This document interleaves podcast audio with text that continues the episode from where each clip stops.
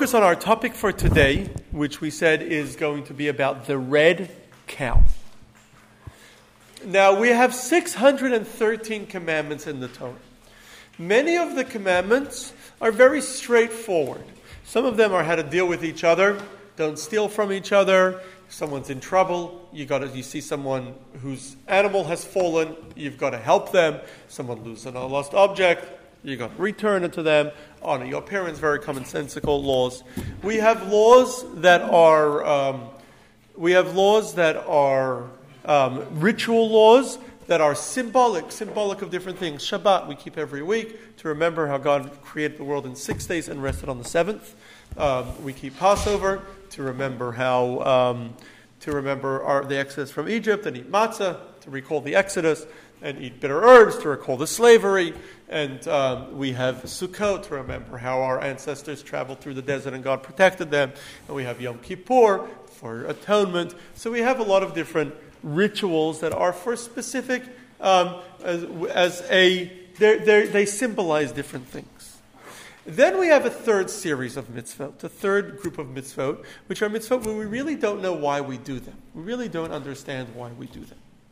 So those mitzvot are the class. The common example is the laws of kosher. All the laws of kosher fall under the category of uh, of, this category that we don't really understand why. We don't know why milk and meat we don't eat. Um, there are different explanations given, but they don't adequately address it. It doesn't symbolize anything. It's not commonsensical. Um, there's no clear, obvious reason for. Um, for, uh, for most of the laws of kosher, why some animals we can eat, some we cannot eat. Uh, for most of the rules of kosher, we don't have an obvious reason. So, we have historically different names for these mitzvot, different commandments. The, common, the commonsensical mitzvot, we call them mishpatim. Mishpatim, they all mean laws. The symbolic commandments, we call them edot. And the, um, and the mitzvot that don't have a, um, any real known reason or don't have any clear reason, we call them chukim. So this week's Torah reading is actually called Chukat. It's called Chukat because it's a mitzvah that has no reason. And some time back, we did, I think at Don's request, we did a class on mitzvot that have reasons and don't have reasons and why some do have reasons and why some don't have reasons. So the, the mitzvah of the red cow is introduced in the Torah by saying, This is the chok mitzvah or the chuk, chok mitzvah of the Torah. Chok singular, chukim plural. This is the classic example of a mitzvah that has no reason, no obvious reason. And that's because this is perhaps the strangest mitzvah in the Torah. So we have mitzvahs that they have their reason, but okay, we do them, don't mix milk and meat. Why not? Okay, but you can't have a cheeseburger, so we don't. But it's at least, you know, it's not that strange. But this mitzvah is actually the strangest mitzvah in the Torah. It is so hard to understand that Solomon says in the book of Proverbs, the book of Mishlei, he says he understood all of the reasons for all of the commandments. He was able to figure out reasons. The only one he could not figure out was this one, the mitzvah of the red cow. So, what is this mitzvah of the red cow? So, before we get to the red cow, the mitzvah of the red cow involves the laws of Tuma and Tahara, which I've touched on in this class a couple of times before, but I'm going to go over again because it's very important to know. Tuma means uncleanliness, Tahara means cleanliness. But they have nothing to do with dirt. It's a ritual or spiritual cleanliness and a spiritual uncleanliness. And the doing certain things or touching certain things would make a person tame. And there is a long list of different things that make people tame. And tuma and tahara are all chukim. They're all mitzvot that don't have any logical reasons. So if a person um, if a person touches a dead animal, the, other than kosher slaughtered meat, if a person touches a dead animal or a dead rodent, they become tameh. Classic example. If a person touches a, if a, there's certain, um, a, a, person who has, um, a, a, couple has intercourse, they become tameh. A woman has her menstrual period, she becomes tameh. Um, the a person comes in contact with a dead body, they become tameh. So all these different things, and there's a long list of different things you become tameh. Most things, there's a process for then getting rid of this tuma. And how do you get rid of this tuma? When you don't have the opposite of tuma is tahara. So clean is tahor. When you're unclean um, or um, impure, perhaps, it's called tameh. So the process of becoming tahor, it varies. Generally, it involves going to a mikveh. Sometime back, we did a class about a mikveh. A mikveh is a pool of water where the water arrived there on its own, without any human, without any humans carrying it. So it has to arrive totally on its own. It has to go through pipes and totally arrive on its own into that pool of water. That's what a mikveh is. We have a mikveh here. We once did a tour of the mikveh over here. Well, that's class of its own. We once did a class on it. We'll do it again. So that's that's a good question. Very complicated. It's it's. It's very and how do you keep it clean? It's a very complex engineering and uh, very complicated. It's it's, it's possible. So so we did. So that. So normally the way you become tahor is a mikveh. Now tuma and tahara have nothing to do with dirt. They have nothing to do with being. Um, they have nothing to do with being bad. It's just a ritual law that the Torah gives us. The general impact: somebody who is tameh is not allowed to enter the temple in Jerusalem. Is not allowed to eat sacrifices, sacrificial meat and is not allowed to eat other holy foods. There were certain holy foods that were given to the Kohen, certain tithes. There were different holy foods. They were not allowed to eat any of these temple related holy foods. Now, today, none of the laws of Tuma apply anymore because the temple no longer stands.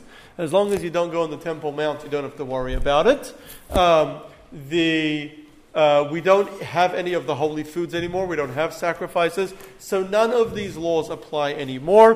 When we rebuild the third temple, hopefully very soon, we will bring back the laws of Tuma and Tahara.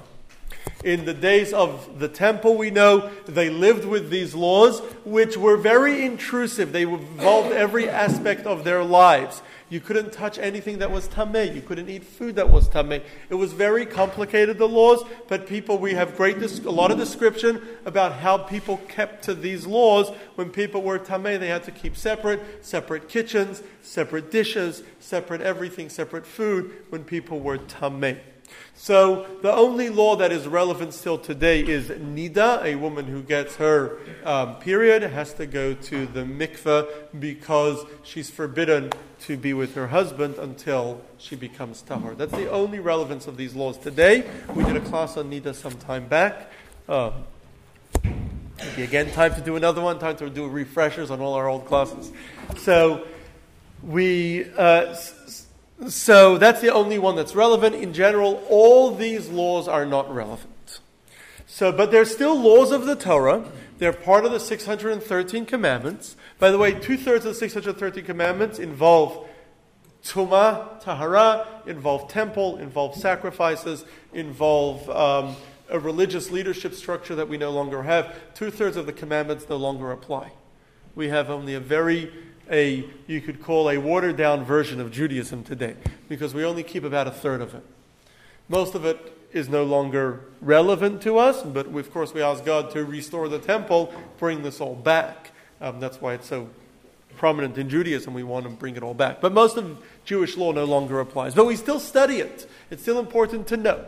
It's still important to study, and if we still learn about it, we still read about it, and we can still take life lessons from it. So, so the most severe of all different types of tuma, each one has its own unique laws, and the most severe of all the types of tuma is coming in contact with someone who dies.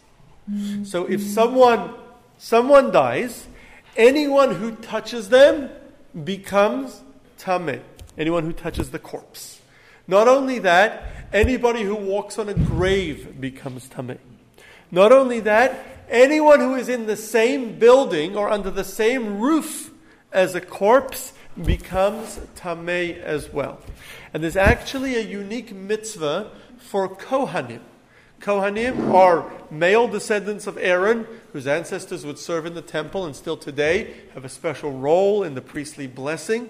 We did a class about that some time ago. They have a special role in the priestly blessing, and um, and uh, they have uh, they get the first Torah reading. So Kohanim are not allowed to come in contact with the dead, except for their own relatives when their own relatives die. So Kohanim do not go to funerals. They don't go to cemeteries at all. Not only that, they even avoid hospitals unless necessary, because most hospitals today have morgues. So they avoid going when they have to. They have no choice, but when necess- when they can, they avoid hospitals. Rabbis that are Kohanim don't do funerals. They have to ask their neighboring rabbis to do all the funerals for them. Just male descendants of Aaron.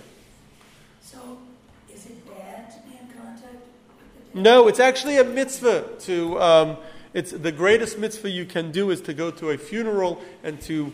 Um, it's called chesed shel emet. The ultimate, tr- the, the ultimate kindness is uh, honoring the dead because they're never going to be able to pay you back.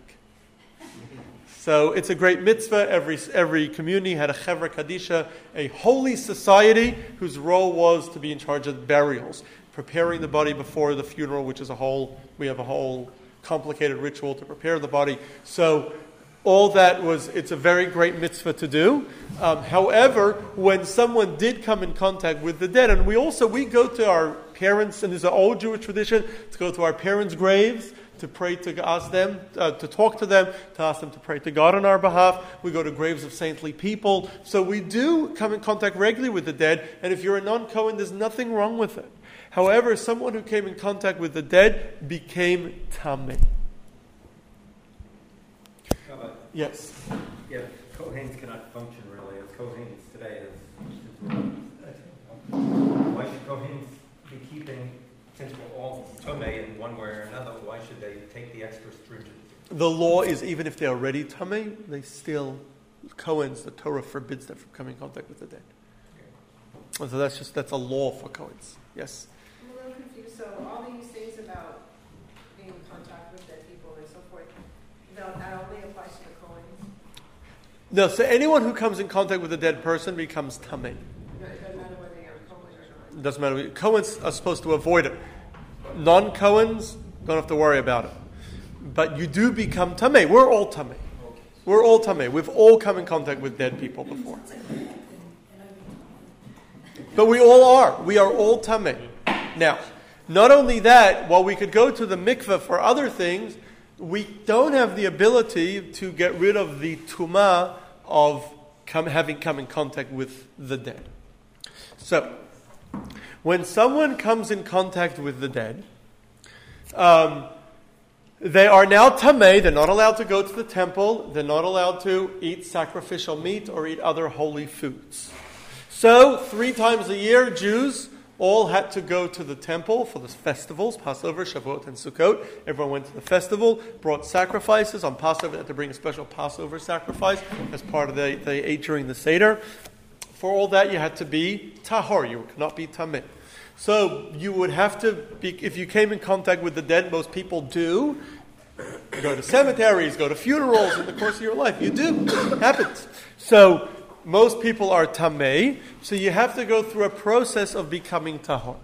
So while for most other things involve mikveh, that's it's fairly easy. Sometimes there's some other steps as well, but mikveh is the main part of becoming tahor, getting rid of this tuma, this status. When someone comes in contact with the dead, God tells Moses, there's a whole different process to become tahor, to get rid of this tumah, this ritual impurity. There's a whole different process. What is the process? The process is as follows God tells Moses, You are to find a red cow. a cow, a female cow that is red. It must be one years old, so in its second year. And you must find this cow, and it must be 100% red. Not a single hair that is white or brown or black. 100% red. Now, by the way, this is very, very rare. It Does exist.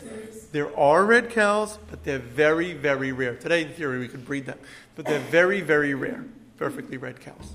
So every time you go to a funeral, you have to find a red cow. No, no, no. no. Because I'm going to a lot of funerals. no. Firstly, today we are all tamei, and we don't have the process of getting. We don't have this process that I'm about to describe. Secondly, you don't have to do it every time. Only when you go to the temple. So if you're not going to the temple, you don't worry about it. In the temple in In Jerusalem, the temple, the temple. There's only one temple, right? Yeah, no, no, no, you don't worry about it. Not, not this temple. No. Yeah, so I may have mentioned this before, but in um, the mid 19th century, there was a, this is off topic, but just important to know trivia. The, um, in the mid 19th century, there was a movement among German Jews to be no longer a Jewish people, but be Germans of the Mosaic faith right? They wanted to be this German Christians and German Jews. So not that they shouldn't be a Jewish people. We were always Jews was our nation was our nationality. We were Jews. That was our people. No longer a Jewish people, Christians of the Mosaic faith. So they made a lot of changes to Judaism to make Judaism similar to Christianity and tried to make themselves as German as they could, more German than the Germans. We know how well that worked out for them. So they, as part of that movement, one of the big problems they had is in all of our prayers, we keep asking God to bring us back the land of Israel. We ask God to restore Jewish control over the land of Israel and bring, re, gather all of the exiles back to Israel and restore the temple in Jerusalem, the Bet HaMikdash in Hebrew, um, restore the holy temple in Jerusalem, and um, and so that we're always asking for that. If they're Germans, what do they want to go to Israel for? So they changed all, all those parts of the prayers, and then what they did is they started calling their synagogues temples. So there's no temple. We don't ask for a temple in Jerusalem anymore. We have temples in Germany. That's where the name temple came from. Yeah.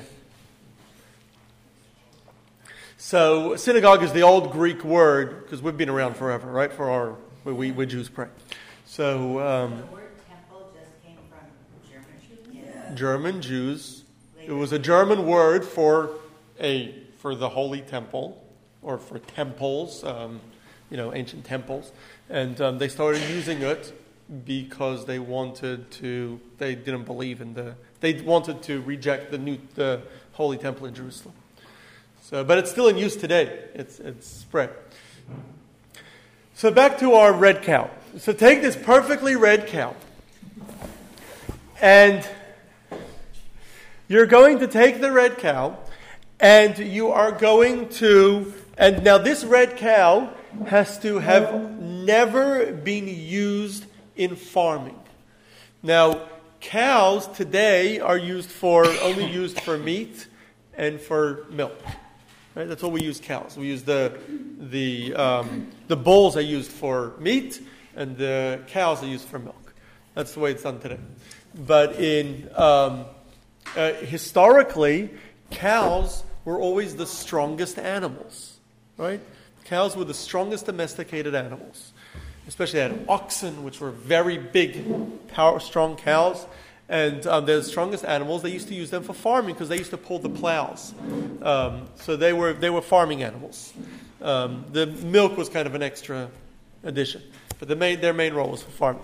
So this cow cannot be used for farming at all. Um, and they would actually, there was a way to check. They would, if once the cow was used for farming, its um, fur was not as um, was not as perfect anymore. So you're actually able to see. And um, now these cows were very, very valuable. The Talmud actually describes of one time there was a fellow, the Talmud tells stories, a fellow called Dama ben Netina, not a Jew, a non-Jew, who lived in Israel, who once, uh, who was a jeweler, and they were once mini, missing the yashpe, the jasper stone, for the, which was a, it's a precious stone that they needed for the high priest's um, breastplate had 12 stones for the 12 tribes. They needed that stone, and they needed large stones that they could engrave the names in. Hard to come by, very expensive, and he had the stone. So, a delegation of, of Jewish leaders came to him asking him to buy the stone. And he said, I'm sorry, I cannot sell it to you. The keys to my safe is under my father's pillow, and he's sleeping. I can't wake my father. And um, and so he, and they said, we'll pay double the price if you give it to us. And he said, um, no, I can't sell it to you because I can't wake my father. And they said, we'll pay triple the price. They said, he said, no, I can't sell it to you. So they left. Sorry? So, In honor Father's Day. so in honor of Father's Day, thank you. So, so they le- so the, the leaders left. They gave up. And a few hours later, he comes running to them. He says, "Here's the stove. My father woke up." And they want to pay him, pay him three times the price. He says, "No, just take the original price. Um, it was only um, I don't want to get anything extra for the mitzvah of honoring my father." He wasn't Jewish, Talmud says, but he was. We see the greatness of the importance of honoring one's parents. So, um, so the Talmud says right after that. So he right after that he had a red cow born in his flock, and he made more from the red cow than he made from the um, stone, because the red cows were very, very rare and valuable. So, um, so anyway, so they were, so there were, so they, they had to find these red cows, and then they would take, they would um, take this red cow, and they would have to slaughter the red cow outside of the camp. Moses was going to slaughter the red cow outside of the Jewish camp, the camp of Israel. So the temple was in the center of the camp, but it was a very large camp. The Talmud actually says we know the size of the camp was 12 mil. A mil is about a half a mile, a little more than a half a mile. So it's about six miles by six miles, 36 square miles, the size of the camp. Right? The size of a city. I mean, you're talking about two million people. So it was, it was a city, the camp. They had to go outside the camp, and over there they had to be on a hill where they were able to see the temple from there. And they, over there they would then slaughter this red cow. In the days of the, the Talmud describes in great detail, the Mishnah describes in great detail what they did once the temple was set in Jerusalem. Um, they had, we know, the red, the uh, red cow was slaughtered, was taken from, was brought first to the temple, where it was checked by the Sanhedrin, the Supreme Council, that we learned about, and uh, they were stationed in the temple. And then they would carry the, ca- the cow from the temple mount across to the Mount of Olives. The Mount of Olives is just east of the Temple Mount. Directly across from the Mount of Olives, you could see the Temple Mount. And there was actually, the Talmud says, there was actually, it's a very, very deep valley. Very, very steep, deep valley. And on the slopes of the Mount of Olives today um, is sem- an ancient cemetery. But at the top of the Mount of Olives, right across from the temple, they would have a, there would be a, ra- a there was a kind of a bridge that crossed over, it's called the Kidron Valley. So there was a bridge that crossed over the valley. They would walk over this bridge with um, the cow and all the Kohanim and the leaders would all walk across the bridge to this spot right across, and they actually know where. Um, they actually have a pretty good idea because we know more or less where the we know where the temple stood, and we know on the Mount of Olives at the top, right across where you could see the Temple Mount. There's actually a monastery right there today. Um, I forget what it's called, but um, there's a monastery um, right there. You remember the name? No, I don't know if it's the same one. But um, there, there's a monastery right there on that spot where you're able to directly across from the temple. And so they would, over there, they would slaughter this cow, this red cow. Um, it was a, brought outside the temple, but it was a sacri- like a sacrifice slaughtered over there. And then they would have, they would pile wood into a, um, into a kind of a wood um, fi- a fire, and um, they would put the cow on top of the wood, uh, the entire cow on top of the wood. They would slaughter it on the fi- on the on the pile, and then the, they would have the um, and then they would the, burn the cow with the wood right there. And now this um, and now this um, this um, they, they would burn it through and through, and then these ashes, what was left from this red cow and wood, they would then beat down and grind into dust, into ashes, and then these ashes were then um, were then split into three different parts. One part, a small section of the ashes, was kept in storage in the temple, and they kept in the temple in storage ashes from every single red cow that was made over the years, and at least over the second temple period. And then they would have the then um, ha, the re, of the rest of the ashes, half of it would be given to the Kohanim because the Kohanim would regularly serve in the temple, so they needed a lot of access to it, which was then split. The Kohanim was split among families, was split, was structured among families, 24 families. So it was split among the Kohanim, and then it was given out to the different families. And the rest was split, was used for everybody else, um, presumably left there on the Mount of Olives for people coming to Jerusalem so that they could become Tahor. Now, here's what they would do. They would then go down to, so they have these ashes, they would then go down to a stream, and the mount um, running down from the uh, running down the Kidron Valley. You have the um, Shiloach um, or the Gichon stream that runs down the mount of the uh, runs down the valley, and they would have. Um, they would go down. They would take water from there, and they would mix ashes into this water.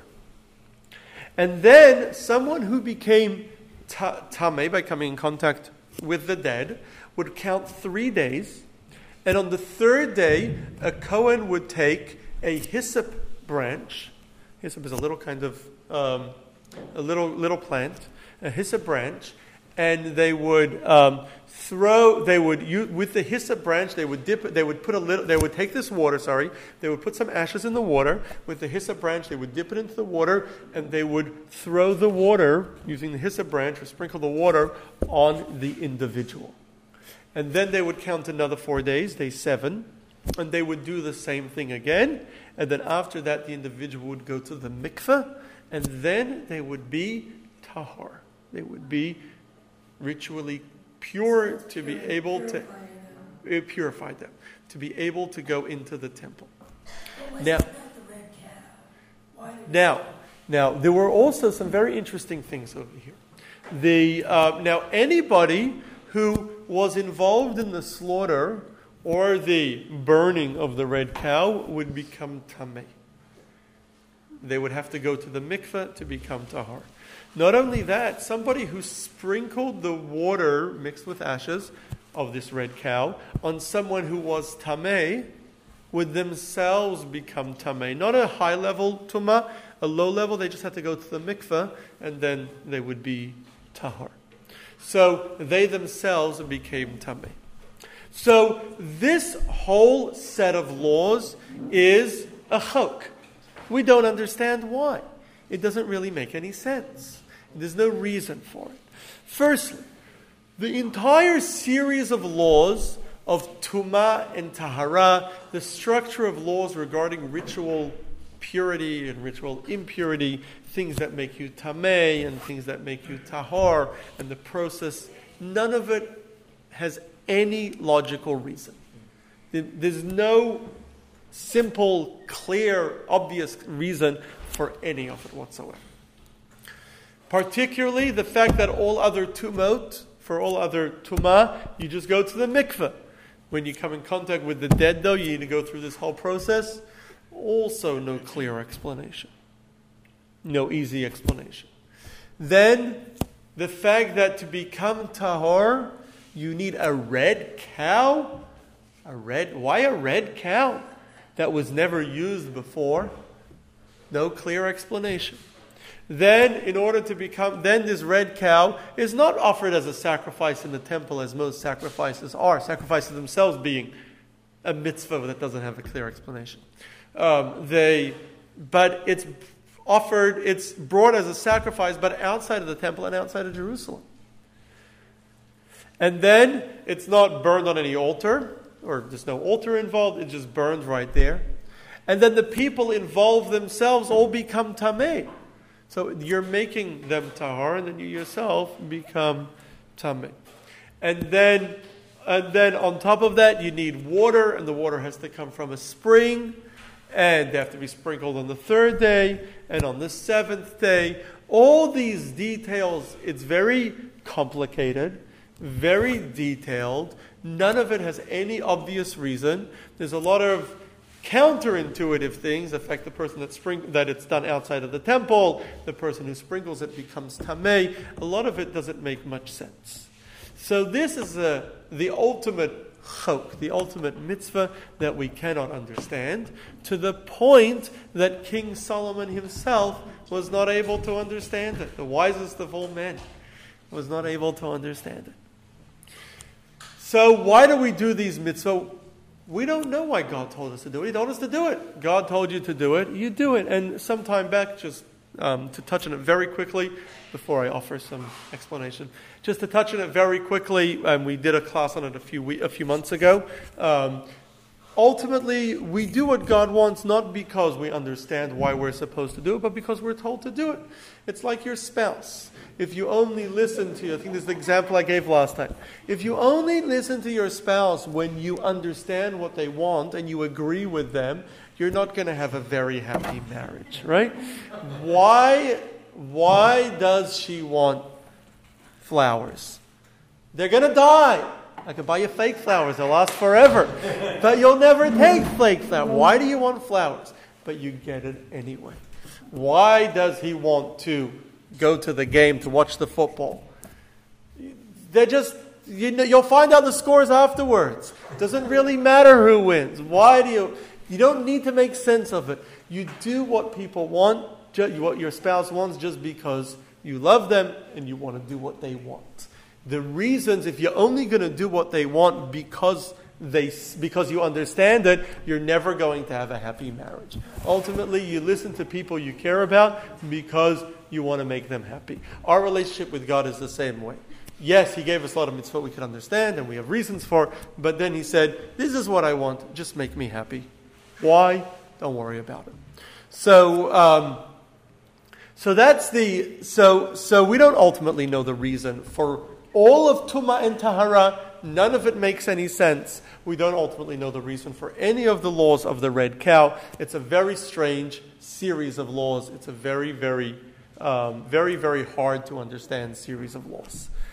Would it be fair to say that we also do not understand all the rules of why we are supposed to sacrifice animals? Yes, yes, I mentioned that earlier. I touched, I mentioned that um, in passing that we all all sacrificial laws fall under the same category as chok, commandments we don't understand.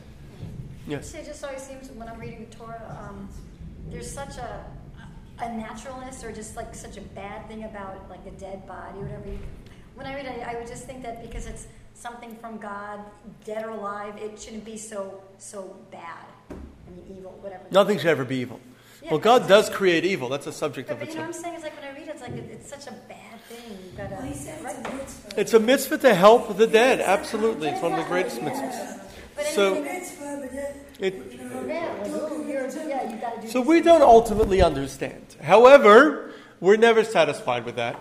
And so we always try to give explanations. And of course, over the last 3,000 years plus, we've offered many explanations, and many have attempted to give explanations. None of these explanations are fully satisfactory, so I'm giving you that warning in advance. But I'll, we'll at least try to understand a little bit. Firstly, the tuma of death. Death is the most difficult thing that we humans have to face. It's our own mortality. The fact that we are not around forever, the fact that we're soon going to just disappear. We believe the soul is eternal, but mortality is something that we cannot face. In fact, we believe that humans, while we are gener- built to be able to withstand almost every form of suffering, we are not built to withstand death. There is no way for a person to just deal with grief. There's no way for a person to just overcome grief. It overwhelms any person who faces death will be overwhelmed by it. The only solution, the only way we get we deal with death is time. That's the only solution. Time with time, the um, the um, difficulty of it, the grief becomes never doesn't usually disappear, never disappears, but it becomes less and less, or it, it allows us to continue. It, it takes over our lives less and less. But we humans, while we're built to deal with just about every difficult we can overcome with the right frame of mind, we can overcome any challenge or any difficulty. We cannot overcome death, dealing with death. So, death is a very, very difficult thing for us humans to deal with. It is also, we believe that the soul is the greatest thing that we have. Every soul is a part of God, it's a life. When the soul leaves, life has left. God has left the body. So it leaves behind um, a, while the body on its own, had it never been alive, would be no worse than anything else that was never alive. But having been alive, the body has no value anymore once, it's, once the person is gone. There's nothing there. They're gone. And so the body is kind of the residue, that which is left. So the body represents the um, great pain or the great lack of godliness after the godly soul has left the body.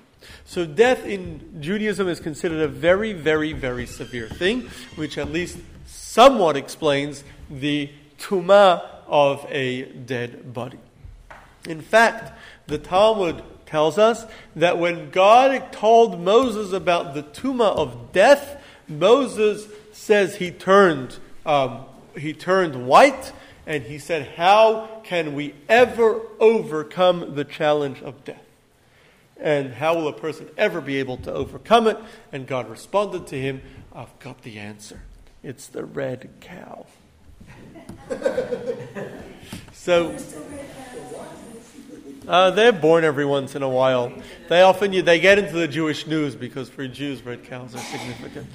So, that was going to they were going to do it, and we're going to build a temple and all that. I don't, I don't think we could do that. So, so the um, so anyway, so the so so that's so that's perhaps at least partial a partial reason for why the tuma of death is so severe. Yet, of course, it's a mitzvah to we honor a body because it had held life in it, it had held God in it. It's the holiest thing that exists is a human body, and so that's why we're commanded not to we're forbidden from harming our body in any way. A person is forbidden from hurting themselves in any way whatsoever, including tattooing themselves as a Torah prohibition. Uh, we're not allowed to harm our bodies.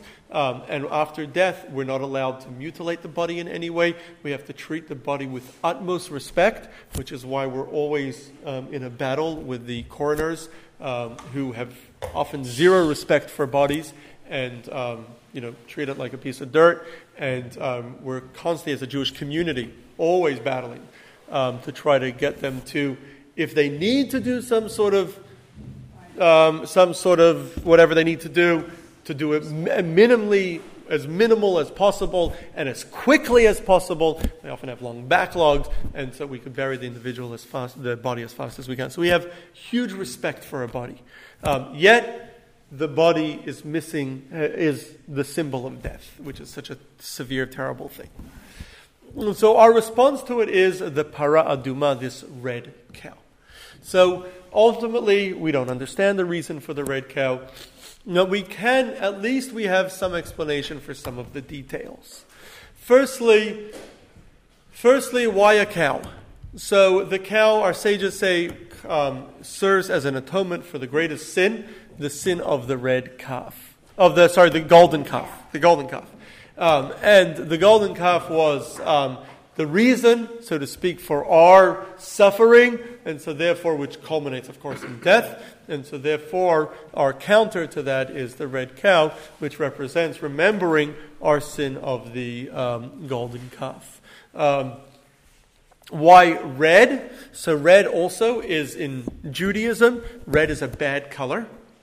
Um, red is the color of sin, uh, and white is the color of cleanliness, of, of purity, of, of um, forgiveness. That's why on Yom Kippur we have a custom to wear ro- white. And this is not well known. There's a Jewish custom not to wear red.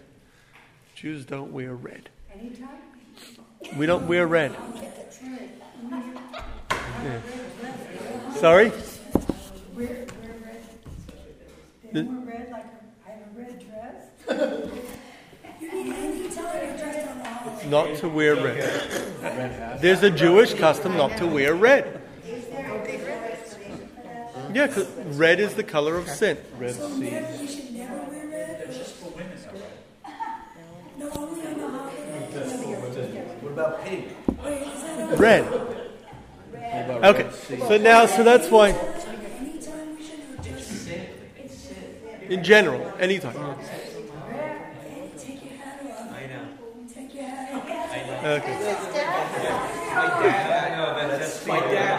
Drago.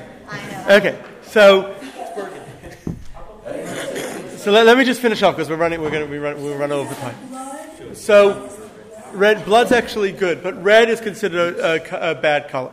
So um, so so that's why it was a red cow, which as we said was very very unique.